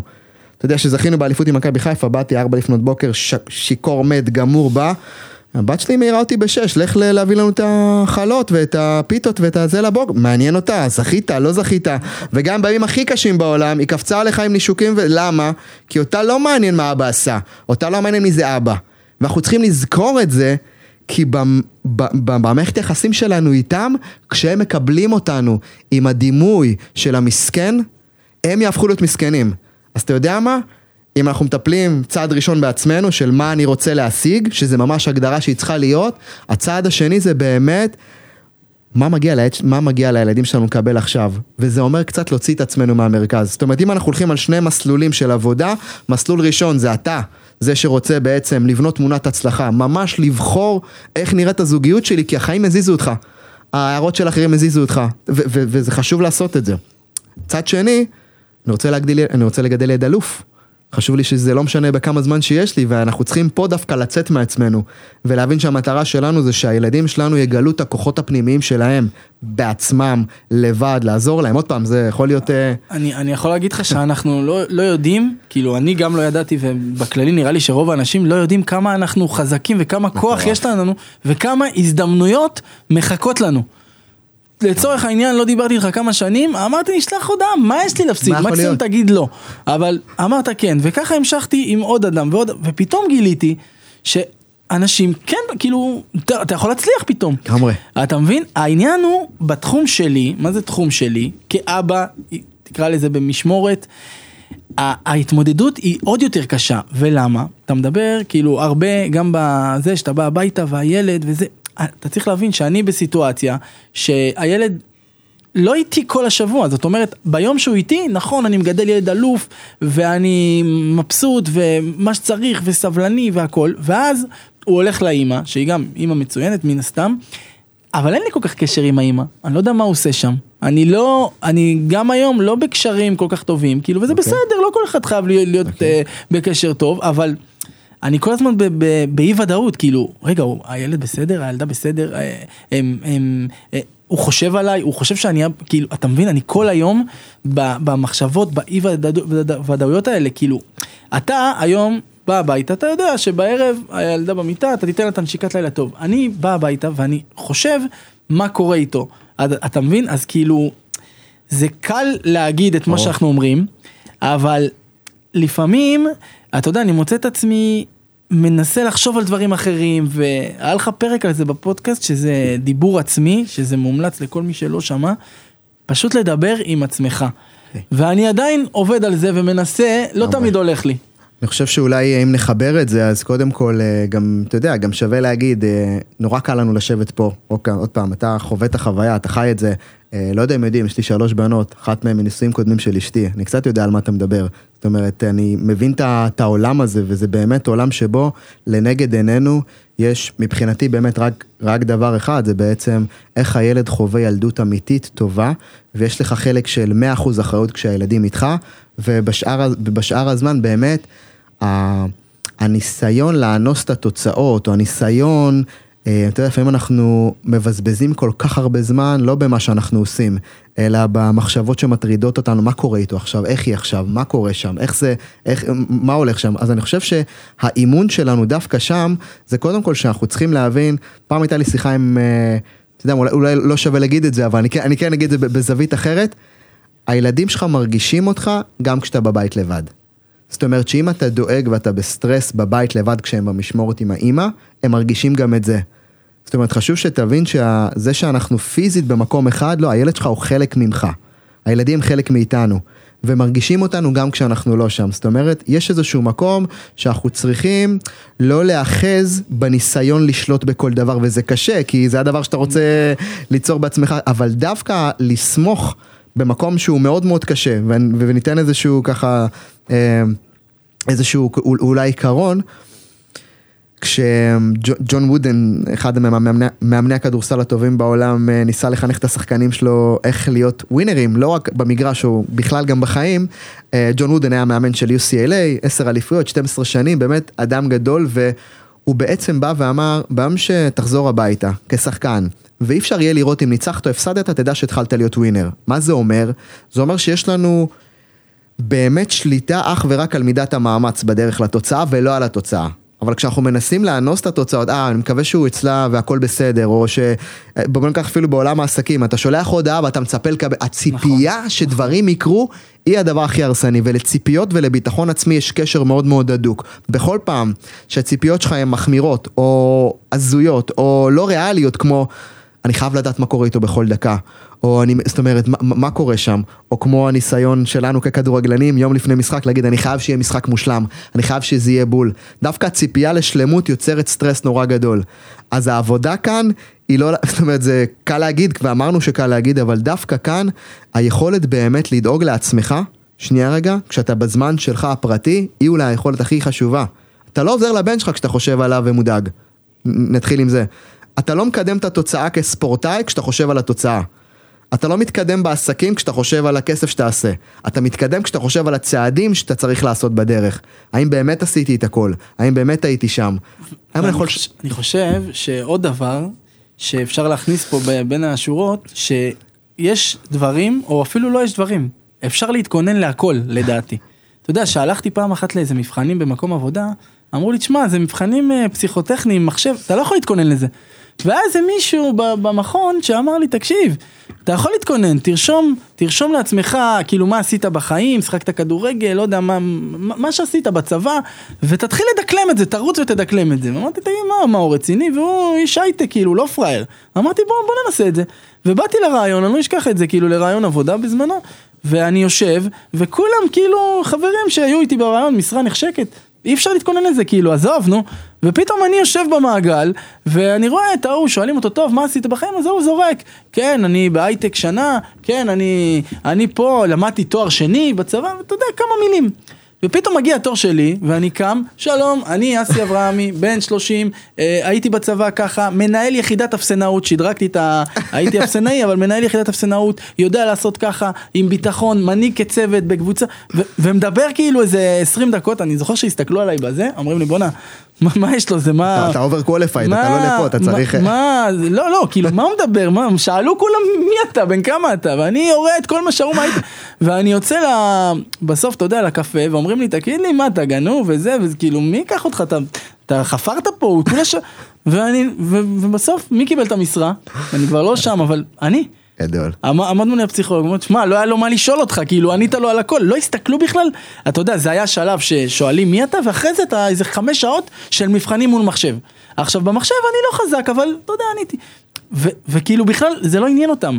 אז זאת אומרת שאפשר להתכונן לכל הדברים, וגם, גם למפגשים הטעונים עם הילדים, בדיוק. אפשר לעשות הכנה. זה בדיוק כמו. הכנה למשחק. זה הכנה מנטלית לכל דבר. נכון. זה ו- הכנה מנטלית לכל יודע, דבר. אנשים אומרים, יש לי גם הרבה חברים, גם ידידות, שכאילו באים הילדים, אז הם עושים מלא דברים ואימון וזה, ו- וכאילו בדקה שצריכים לקחת את הילדים, אז הם, הם מוכנים, ויאללה בוא ניקח את הילדים כאילו על הדרך, כאילו נקרא לזה. כן, כן, כן. אני למדתי שזה לא עושה לי טוב, אני בא לא מוכן לילד, אני אוכל כאפות. אני בא כאילו, הוא רואה את זה, הוא אומר לי בוא, כאילו, אין לך כוח אליי, אין לך סבלנות. אז אמרתי, רגע, עצור, עצור, בוא, בוא ניקח איזה חצי שעה סתם, נשב קפה או נעמוד מול הים לפני הילדים. אימון, סוג של לגמרי. אימון לעצמי. לגמרי. וזה גם הכנה, זאת אומרת, כמעט לכל דבר אפשר להתכונן. לגירושים קשה מאוד להתכונן, אתה מקבל סטירה, אבל אתה לפני זה קצת מבין, יודע, הולך לאן נושבת הרוח, ו, ועוד פעם, בגלל זה אני כן רוצה שנדבר על זה ושנפתח שיח על הנושא הזה, כי יש הרבה אנשים, או לפני גירושים, או אחרי גירושים, ש... אין להם מי לדבר, אז אני אומר בוא אל, אל תדברו, אבל בואו תקשיבו, יש, יש אנשים שגם חווים את זה. חד משמעית. קודם כל, אני חושב שהאופן שבו, ועוד פעם, אנחנו מכירים אה, ככה, לא דקה ולא שתיים, יש לך כל כך הרבה לתת בתחום הזה, שזה מרגיש שאני באמת, אני רוצה לשמוע ממך עוד, על אף שאני לא מכיר את התחום כמוך, שזה מדהים, וזה חלק משהו ש... זה תחום לכל דבר. קודם כל זה תחום לכל דבר, יש לו את הניואנסים הקטנים שלו, ואפילו לקחת את ההכנה המנטלית לפני הכניסה או לפני הפגישה מול הילד, זה אחד לאחד כמו הכנה מנטלית למה? למשחק, להרצאה, לפגישה, בטח לעסקה או ל- או לרעיון עבודה. אגב, זה ואולי- נכון גם לנישואים ולכל... כל כאילו, דבר אני לא מדבר, שלא תחשוב שאני אני- מדבר רק עליי. אני הייתי יושב באוטו בכל פעם אחרי משחק ואומר בבקשה תעשה לי טובה אלוהים שאני לא אביא את התוצאה הביתה. עשה לי טובה שאני אכנס הביתה שלא ישימו לב אם באמת היה יום מדהים או. יום גרוע וזה קשה אבל האימון הזה זה נקרא להתפשט מהתפקיד. אני חושב שאם יש עוד כלי שאנחנו יכולים לתת יש פה לא מעט נראה לי שככה היה על השולחן אבל זה באמת לקחת את השתיים שלוש דקות וממש להגיד לעצמך, אני בוחר להוריד את התפקיד, את התוצאות, את האגו שלי, את כל הרצונות הפנימיים שלי שהולכים עכשיו לפגוע בחוויה של הילד ואני בוחר להיכנס כאדם שבא ממקום של אהבה ללא תנאי לילד שלי, זה כל מה שהוא זקוק לו עכשיו. והדבר המדהים הוא שההתכווננות לפני הכניסה לדלת תשפיע על המרחב בצורה מטורפת, דיברת על זה עכשיו, אבל הרעיון הוא לא להניח שאני, זהו, אני אכנס והכל יהיה בסדר, נעשה את המעברים וזה יקרה, ואגב, זה קורה לי כשאני אוסף את הבנות. מהבית ספר, וזה יכול להיות מה זה, הבנות מרגישות אם אתה איתם או אם אתה לא איתם, אם זה שם או לא, זאת אומרת, אני באמת מרגיש שלהיות אבא זה התפקיד, זה, זה להיות הווינר הכי גדול בעולם.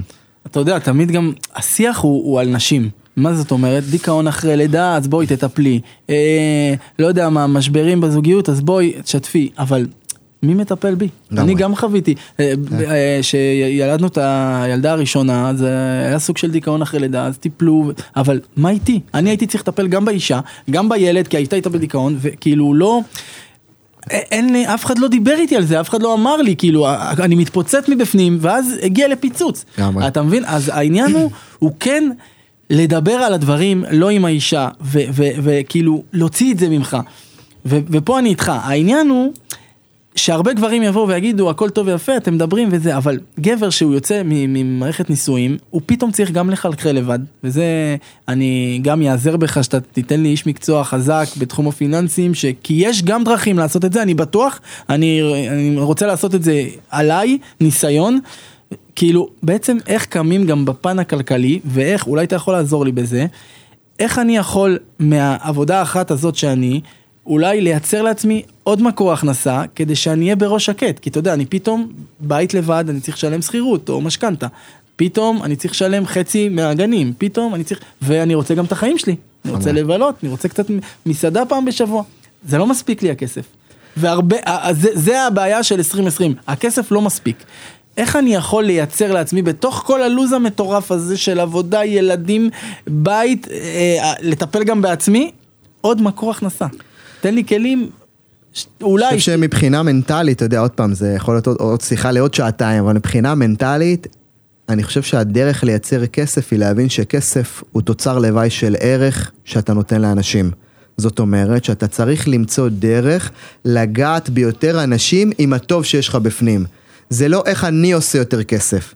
זה איך אני נותן יותר לעולם, תוצר לוואי של הנתינה הזאת תהיה כסף, אנחנו תופסים כסף לא נכון. כסף הוא לא מטרה. אבל בסוף אתה ביום יום הולך לקנות בסופר עם כסף. אבל כסף כדי לייצר אותו אני מאמין שהוא תוצר לוואי של כמה אתה יודע להשפיע על עוד אנשים ולהשפיע על עוד אנשים זה יכול להיות אתה שכיר ואתה אומר לבוס, אני רוצה לקחת עוד פרויקט, ייתן לי עוד 500 שקל בתלוש, סבבה, אבל אתה יוזם מהלכים פרואקטיביים שלך, לא עכשיו לעזוב את העסק ולהתפטר ולפתוח, לא, לא, לא, אני לא שם, אני בקטנות, בתוך מקום העבודה שלך אתה שכיר אחלה, אז אתה יודע, חלק יגידו, אני אקח עוד שעות, אני אומר לו, בוא, בוא נחשוב, אבל הקונספט המנטלי צריך להיות, אני צריך לצאת מעצמי. ולהפסיק להגיד איך אני עושה יותר כסף, איך אני עוזר ומשפיע יותר על העולם, איך אני נוגע ביותר אנשים. אני עובד עם, אני מנהל של צוות של עשרה אנשים, האם אני יכול לבנות איזשהו מהלך לגעת במאה? האם אני יכול לגעת ביותר? האם אני יכול לעשות את מה שאני עושה? עכשיו, העולם מתגמל... אמ, ננסה לנסח את זה משפט כאילו יותר טוב, קודם כל העולם מתגמל התמדה, נתחיל בזה, אבל העולם מתגמל גם עשייה. אתה מבין שהצעד הזה ללכת לבוס ולהגיד לו, תשמע, לא משהו רע.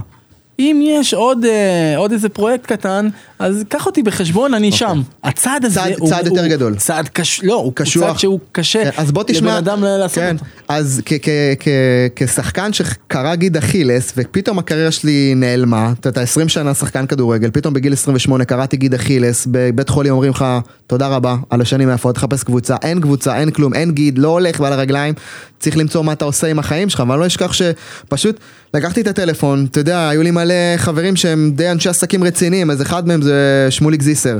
Um, כאילו, עשה את רוב ההון שלו בנדל"ן, בלונדון, בחור מדהים, אמרתי, תעשה לי טובה, שמוליק, שעה מזמנך, אני חייב לשבת. פינה לי שעה, ושאלתי אותו, מה, מה, מה עשית שם בהתחלה? שמוליק זיסר, את הדירה הראשונה שהוא קנה בלונדון, הוא לא קנה מכסף שלו, אבל הוא הסתובב שבועות כדי לאתר את הנכס. כדי לאתר עם הבנקים כמה צריך להשקיע, כמה צריכה להיות, אתה יודע, down payment, כמה צריך לשלם, כמה... ואז הוא איתר משקיע שאמר לו, משקיע יקר, זה, זה, זה העסקה, מתאים לך? כן, כאילו אפשר, אה, אתה צריך להביא את הכסף, אבל אני הבאתי את העסקה, אני אקח כמה אחוזים בקטנה. המשקיע עם המלא כסף כל כך אהב את שמוליק, שאמר לו, לך תמצא עוד עסקאות. לשמוליק יש היום רוב ה... שמוליק בסדר. אוקיי? וכשהוא סיפר לי את זה, זה, זה, אתה יודע, זה ילד מתל אביב ששיחק קצת ביפו, לא הלך לו כדורגל, יצא לחפש את עצמו בחו"ל, אבל הוא היה גד... זאת אומרת, הרצון שלו היה גדול מהמשברים. הוא אמר, אני... יצא שנייה מעצמי, אני אשים שנייה רגע את הרצונות האנוכיים שלי, אני אוריד שנייה את האגו, אני אחפש עסקה גדולה ואני אציע אותה בידיעה שיש מצב שאומרים לי לא, וזה אומץ. לפעול בידיעה שהתוצאות לא תמיד יגיעו כמו שאתה חושב. נכון. אבל זה בדיוק הסיפור, זאת אומרת, מה בעצם החיים אומרים לנו? צא שנייה מעצמך, צא רגע מהקובייה שלך הקטנה הזאת, תסתכל שנייה רגע, תראה, יש... עכשיו מה הקטע? הערך העצמי שלנו עולה ככל שאנחנו עוזרים יותר לאחרים. ואז פתאום אתה מגלה שיש לך כל כך הרבה לתת. עכשיו מתי אתה יכול לתת? כשאתה מרגיש שיש, זאת אומרת, מתי אתה מרגיש מלא? כשאתה מתחיל לתת החוצה. זאת אומרת, אתה מרוויח פעמיים, אתה גם עובד על החיים שלך, בעצם זה שאתה נותן לאחרים, אתה גם משפיע על אחרים, תוצר לוואי שזה זה יותר כסף, אז זה לא משנה עכשיו, יש כאלה יגידו, לא איתן, אבל אני שכיר, אין לי, גם בתור שכיר אתה יכול לעשות יותר כסף, גם אם אין לך שום אתה יכול לעשות יותר כסף. יש כאילו, כל, היום יש כל כך הרבה הזדמנויות, גם- עכשיו, לכן כסף זה לא עניין של זמן, זה עניין של mindset. גם הרבה פעמים אנחנו לא מסתכלים מסביב, כמו שאתה אומר, יש מסביבנו נגיד אנשים שגדלו איתנו, שהיו, שפתאום בשיחת טלפון הם גם צריכים אותך וגם אתה כן. יכול לתרום, ועוד פעם, זה להתגבר על הצעד הזה, ואני חושב שכל התבנית זה בעצם הערך העצמי שלנו, לגמרי. כי ברגע שהוא למעלה, ואני אספר על התוכנית הזאת שאני עושה פה בפודקאסט הזה בעצם. לקח לי הרבה זמן כאילו לחשוב אם להעלות את זה, ואתה יודע, הכנתי רשימה של אנשים מעניינים שאני יכול לפנות אליהם, אתה יודע, והרשימה הזאת הייתה איזה שנה בבית, כאילו איך אני עכשיו אכתוב הודעה לזה, והלכתי בגבוה, כאילו שמות מפוצצים. ופתאום מתוך העשרים, ש... אחרי שנה שכבר אמרתי יאללה אני די בוא ננסה בוא נשלח את הוואטסאפ נעשה את הסנד הזה או היום קל מאוד להגיע אתה באינסטגרם עושה סנד אתה מגיע לכל העולם. ושלחתי ומתוך ה-20 פתאום קיבלתי חמישה אנשים שאמרו לי כן ו- ואז מה, מה קרה היה אחד שחקן מאוד מוכר גם ש- שאמר לי לא ענה לי מאוד יפה אבל לא כאילו זה היה בסדר ממש. הרגשתי טוב. כן. אז, אז כן, אני לוקח את זה על עצמי, כן לפנות לאנשים, וכן, כל מי ש, שמקשיב, יש מסביבנו אנשים טובים ש. שזה לא עזרה, הם גם צריכים אותך. כן, כאילו, זה, זה, זה יעזור להם, גם אתה יודע מה, ואם זה עזרה, אנשים אוהבים לעזור, אנשים אוהבים לתת, יותר מזה, כשאתם מבקשים עזרה, אתם נותנים לאנשים הזדמנות להרגיש באמת, וואו, אנשים חשובים, כי לעזור למישהו אין מצווה יותר מטורפת מזה. אבל הבושה לבקש, לא, אז תתחילו נכון. לבקש, תתחילו ליצור, תתחילו לכתוב, העוצמה שלכם זה הפגיעות שלכם, תגידו שרע לכם, חר לכם, אבל קחו אחריות על מה כן לעשות, וזה בעצם החלק, זאת אומרת, אמ, כמו שאנחנו יודעים להתלונן על- על הדברים שפחות טובים לנו, בואו גם לבקש, או, נס, כאילו, אני אומר, אם נתנו כבוד לשריטות שיש לנו בחיים, תנו גם כבוד למטרות שלכם, למה שחשוב לכם, שימו אותם על הנייר, תכתבו אותם, אל תעשו איתם כלום, תתחילו לכתוב. אנשים בלי מטרות זה כמו אונייה בלי יעד, ראית פעם מטוס ממריא? בלי מטרה? אין סיכוי, את נגמר לך הדלק, אתה נוחת, מתרסק בכל ים שלא יהיה. אני אוסיף אפילו משהו, מטרה הכי קטנה, אפילו קטנה, סתם, קטנה, ללכת קטנה, למכולת, כאילו דבר- קטנה, דברים, להגדיר מטרה בבוקר, היום אני לוקח עשר דקות, ל... לא יודע מה, זמן לעצמי ל-X דברים. היום אני הולך לבחון אופציה להגדיל הכנסה פה. היום אני בוחר להירשם, אה, אה, פעם בשבוע אני אקח מאמן אישי, כי אני כבר הרבה זמן לא השקעתי בגוף שלי. משהו, ואם אנחנו רוצים להוריד את זה עוד, עוד דבר פנימה, יש איזה קונספט באחד הפרקים שנקרא יומן האדם השלם, ואולי אתה מכיר אותו, זה להכניס ליומן שתי פעולות. פעולה אחת שהיא מקסימום אדם, שזה נקרא משהו אחד לנפש שלי כאבא. עכשיו לא כאבא, כאדם. כן. ומקסימום, ופעולה אחרת, זה מקסימום צמיחה. אם ניקח כסף, זה מהי אותה פעולה, אחת בשבוע, או אחת ביום, כל אחד עם הזמנים שלו, שאני יכול לשבץ, שבזמן הזה אני מחפש איך להגדיל את ההכנסה. ממש, וזה יכול להיות כמו טלפון, לשבת עם חבר שעשה כסף באינטרנט, כן. לשבת עם חבר שהגדיל את ההכנסה שלו בתוך הארגון, אבל הערך העצמי הכי גדול עולה כשאתה מסתכל בסוף יום, ואתה אומר בואנה, עזוב שנייה את התוצאות, בואנה אני גאה בעצמי על מי שהייתי פה, בואנה אני, אני לא ראיתי שום דבר מזה אבל וואלה זזתי, ואתה יודע מה הדבר הכי מדהים? שאנחנו לא מבואסים על זה שלא הולך לנו בחיים. בני, אתה יודע, חווינו ניצחונות הפסדים בקריירה, נחווה עוד לדעתי בחיים, וכשאני עובד עם ספורטאי עילית אתה רואה שהם הם לא באמת מאוכזבים מזה שהם הפסידו. אתה יודע ממה אנשים מאוכזבים? שהם לא עמדו במילה שלהם לעצמם. שהם אמרו אני אהיה, אני אעשה, מגיע הלילה, אתה מסתכל אחורה ואתה אומר לא קרה. זה הכאב הכי גדול. והערכה עצמית שלך תמיד תרד כשאין הלימה בין המעשים היומיומיים שלך למי שאתה רוצה להיות. מה שמחזיר אותנו לזה שאתה חייב לדעת מי אתה רוצה להיות. או לפחות שים כיוון. וזרקת את זה מקודם, וגם אתה מדבר על זה הרבה בפרקים אצלך, זה אולי יישמע הזוי מה שאני אומר, ואתה אומר את זה המון, היקום מתגמל. לגמרי. זה, אתה לפעמים אומר, בואנה, עשיתי מלא דברים, פתאום אתה קם למחרת, אתה מקבל, מ, מ, אני, אין לי הסבר לזה, כן. אבל כן, זה קורה. היקום, כן. זה, זה לא, זה כאילו מדהים שכאילו כל המשפטים שאמרו לנו שהיינו ילדים פתאום חוזרים לך ואתה אומר בואנה, שאומרים תעשה טוב, תיתן טוב, זה כאילו כל מיני קלישאות אבל זה נכון. זה, זה בדיוק העניין, מרוב שאנשים מחפשים תוצאות טווח קצר, הם קוראים לצד הרוחני קלישאות. אבל רוחני זה הכי מעשי שיש. אז אתה אומר קודם כל תן, זרוק, זרוק את הזה אני, שלך. קוד, אני קודם כל אומר, תחליט, צעד ראשון, מה המטרה שלך, מי אתה רוצה להיות. עכשיו, אני לוקח אותך לתמונת ההצלחה, זאת אומרת, היום המאושר בחייך, אחרי שהתגברת על השלב הזה, מצאת את הזוגיות המאושרת בחייך, יש לך עוד ילדים בזוגיות הזאת, יש לך, אין לך, תחליטו מה, מה בתמונה, שים לך תמונה. עכשיו, התמונה הזאת מייצגת את תמונת העתיד הפרטית שלי, אוקיי? עכשיו, למה זה חשוב, אסי? אמ, לא יודע, יצא לך להרכיב פאזל פעם? יצא לך? כן. מכיר את ה... עכשיו, דמיין שאני נותן לך פאזל, אוקיי? בלי תמונה, ואני עם פאזל עם תמונה. מי ירכיב ראשון? אני ואתה, שתי- אותו פאזל, אתה בלי התמונה של הפאזל, אני למה? יש לך תמונה. יש לי תמונה. ואז דרך התמונה הסופית, אני יכול להתחיל להרכיב את החלקים. אבל קל לנו נורא להגיד עכשיו את התשובה הזאת על פאזל, אבל כשאתה מסתכל על החיים, מה? נכון. למה אין לי תמונה? עכשיו, אם אין לי תמונה של איך העתיד שלי צריך להיות, איך האני העתידי שלי, איך הזוגיות החדשה שלי צריכה להיות, למה שאני אדע מה לעשות היום?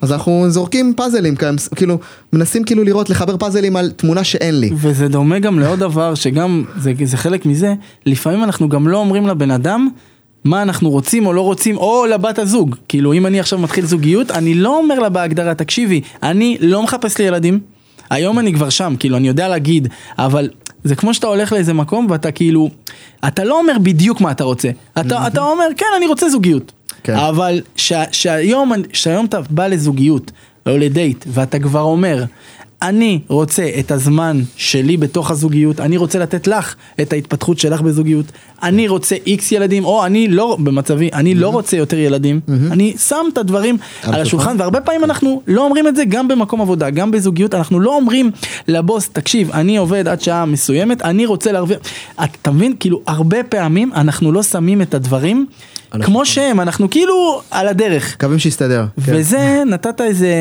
איזה טיפ בזמנו ולקחתי אותו גם, שאתה, כמו במסעדה נתת איזה סיפור, שאתה מזמין קולה ואתה אומר רגע, אני רוצה, ואז הוא מביא לך את הקולה ואתה מחזיר, ואז הוא, מביא- ואתה יודע את מי זה, זה הזכיר לי שאני אני הייתי במכבי חיפה שהיו בליגת אלופות, אתה לא היית בעונה הזאת, נכון. היה יצחק. שום. לא, היה, היה יצחק שום המאמן, אני לא שוכח את זה. יושבים בטרמינל בנתב"ג, זה רק מה שאני זוכר מליגת האלופות, ו- ושומי אומר למלצרית, היה מלצרית בטרקלין, לא יודע מה, תקשיבי, תביאי לי הפוך, מעט חלב, שיהיה שורף בכוס זכוכית, אם זה לא שורף, אני מחזיר. ואני אמרתי, בואנה, מה? והיום שאני אומר זה, תקשיב, הבן אדם גאון, והבן אדם הוא איש עסקים, זה כאילו. לדעת בדיוק מה אתה רוצה, להגדיר את זה ולהיות ספציפי. וזה בדיוק הסיפור שאנשים אין להם כיוון ואין ספציפיות. לג- עכשיו הרעיון הוא שזה בדיוק הרעיון, כשאני לא יודע לאן אני הולך, החיים, הרצונות של אחרים, כאילו כל האג'נדות של העולם, השתמשו בך. כדי למלא את. הרצונות שלהם וזה משפיע, זאת אומרת אין לך באמת איזה מסלול שאתה רץ עליו, אין לך איזה מטוס F-16 שעלית ואתה אומר אני עולה, ברור לי שיהיו רוחות, יהיו כאלה שינסו להפריע ולהזיז אבל יש לי איזה מקם ברור, ואז מה קורה?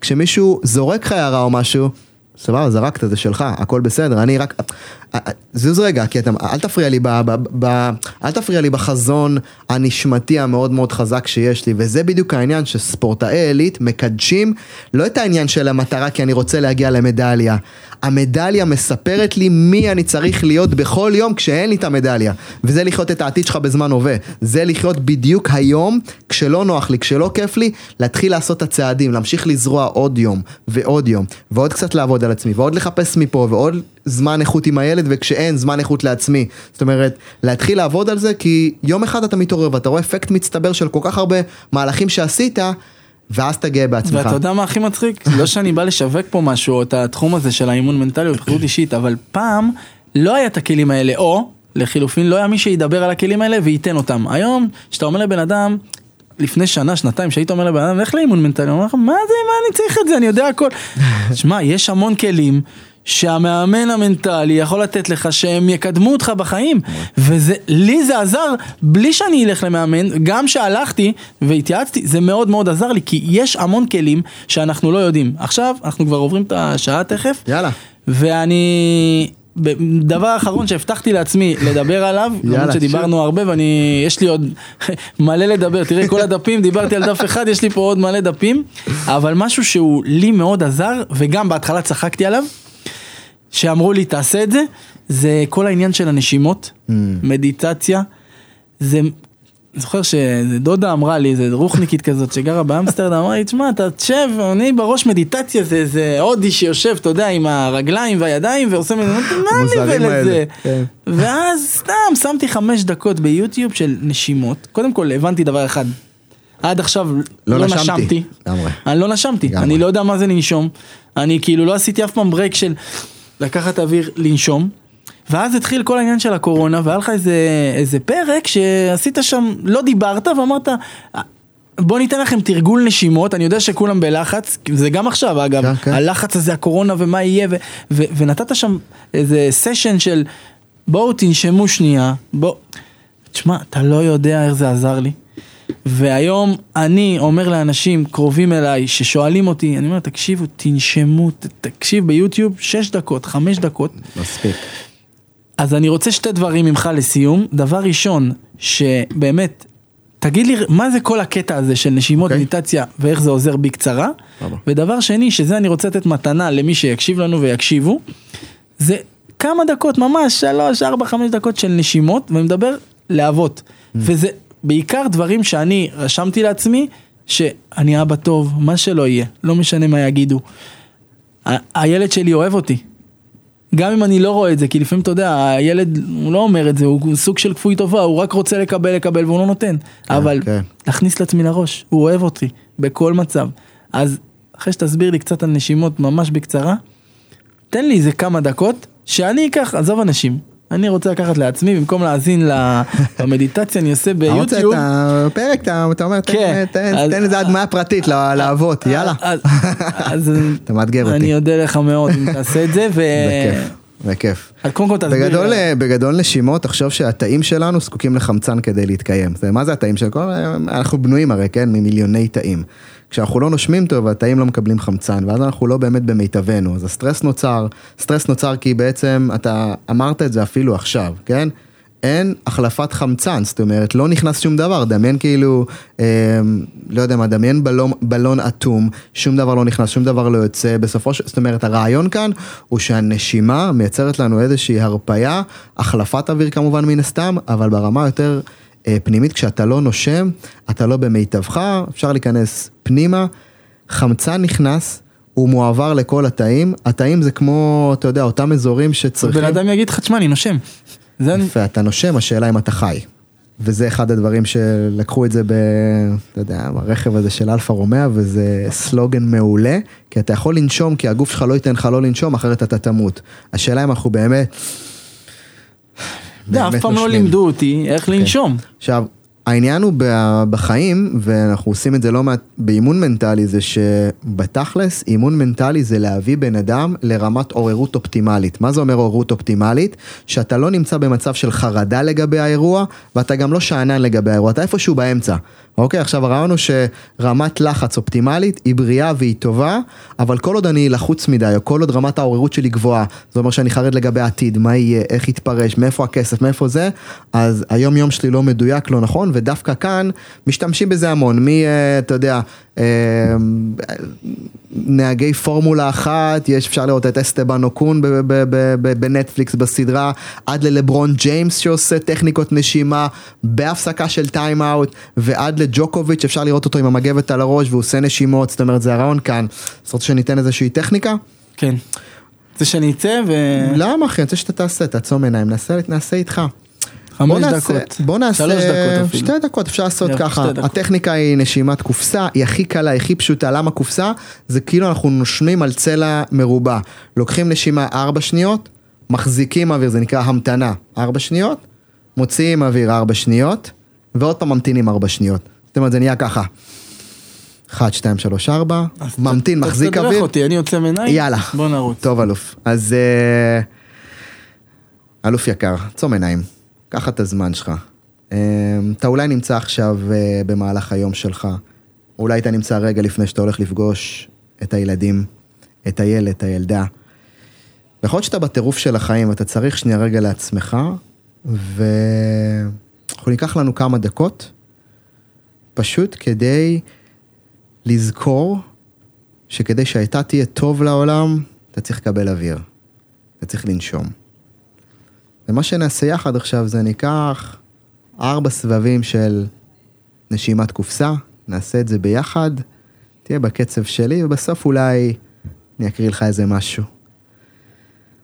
אז בוא נצא לדרך. ניקח אוויר פנימה, שתיים, שלוש, ארבע, נחזיק אוויר, שתיים, שלוש, ארבע, נוציא לאט אוויר החוצה, בדיוק, שלוש, ארבע, נחזיק בהמתנה בלי לנשום, שתיים, שלוש, ארבע, שוב, ניקח אוויר פנימה, שתיים, שלוש, ארבע, נחזיק אוויר, נמתין, שתיים, שלוש, ארבע, נוציא לאט, שלוש, ארבע, נמתין בלי לנשום, שתיים, שלוש, ארבע. עוד פעם אחת. קח אוויר פנימה. ונמתין, שתיים, שלוש, ארבע, נוציא החוצה, בדיוק, ונמתין, שתיים, שלוש, ארבע, פעם אחרונה. ניקח אוויר פנימה, שתיים, שלוש, ארבע, נמתין, שתיים, שלוש, ארבע, נוציא אוויר החוצה, שתיים, שלוש, ארבע, ונמתין, שתיים, שלוש, ארבע. תישאר עם עיניים עצומות. אני מזמין אותך לנשום בקצב רגוע עכשיו. קצב שלך, ואולי, אולי אתה מרגיש קצת יותר נינוח. ומה שאני אקרא עכשיו יהיה איזשהו טקסט שתרגיש איך הוא מכין אותך להמשך היום שלך, למפגש, לפגישה, למפגש עם הילד, למפגש עם הבן או בת הזוג. השבח לאבא שבזירה. האבא שפניו מכוסות באבק, זיעה ודם. השבח לאבא שמגלה תעוזה, שעושה טעויות שוב ושוב, בידיעה, שאין מאמץ שניתן להבטיח שיהיה נקי מטעויות. אין אושר בלי פגיעות. אשרי האבא שאתה, שמקדיש את כל כולו למען המטרה. ילדים בריאים, שמגלים את הכוחות שלהם. אשרי האבא, שיודע איך להתלהב ולתת הכל. שהחליט להקדיש את עצמו למען מטרה טובה למרות הכל. האבא הזה שאתה, שכשהחלקים יתחברו לו, יחווה סוף סוף את הניצחון בהישגיו. וכשהיום יסתיים, אתה תיכנע לניסיון לשנות את היום שהיה. תסתכל על עצמך בעיניים טובות. בידיעה שניסית הכל. בידיעה שנתת מאה אחוז למען החיים הטובים שאתה רוצה. כך שתדע שברגע הזה, המקום שלך לעולם לא יהיה לצד הנשמות הקרות שלא ידעו מה זה ניצחון או תבוסה. אולי תרצה לומר לעצמך עכשיו, אני אבא טוב. אני אבא אלוף. הנני בעל ערך מעצם היותי. ועכשיו, כשתצא לפגוש את הילדים, כשתצא להמשך היום, קח איתך את המלאות הזאת. לא פעם אנחנו מחפשים שהחיים יהיו אחרת, הם לא אמורים להיות אחרת, הם אמורים להיות ככה, כדי שתגלה את הכוחות שלך. כי כשאתה מגלה את הכוחות שלך, אתה מאפשר לילדים שלך לגלות את שלהם. וזאת המשימה האמיתית שלנו בחיים. אז אולי תרצה עכשיו להחליט איך אתה הולך לפגוש את הילדים. איזה אבא הם הולכים להיות? אולי תוכל לראות תמונה עכשיו של האבא שהילדים שלך הולכים לפגוש. ותראה אותם שם, מרגישים שמחים ומלאים כשהם פוגשים אותך. כי החלטת שללא תלות באיך החיים נראים עכשיו, הם הולכים לראות אבא שהוא כל כולו למענם. ואולי תוכל אפילו להרגיש את האהבה עכשיו שמגיעה אליך מהם, בלי שהם אפילו לידך. וכשעוד שנייה תפגוש אותם, הם הולכים לפגוש אבא, אהוב ללא תנאים, אוהב ללא תנאי.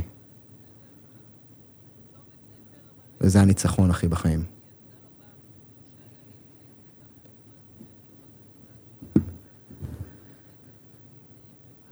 מתי שמרגיש לך נוח, אתה מוזמן טיפה להזיז את הידיים, את הראש, ולבחור להיכנס. כמו האבא האלוף שהילדים שלך ראויים לקבל.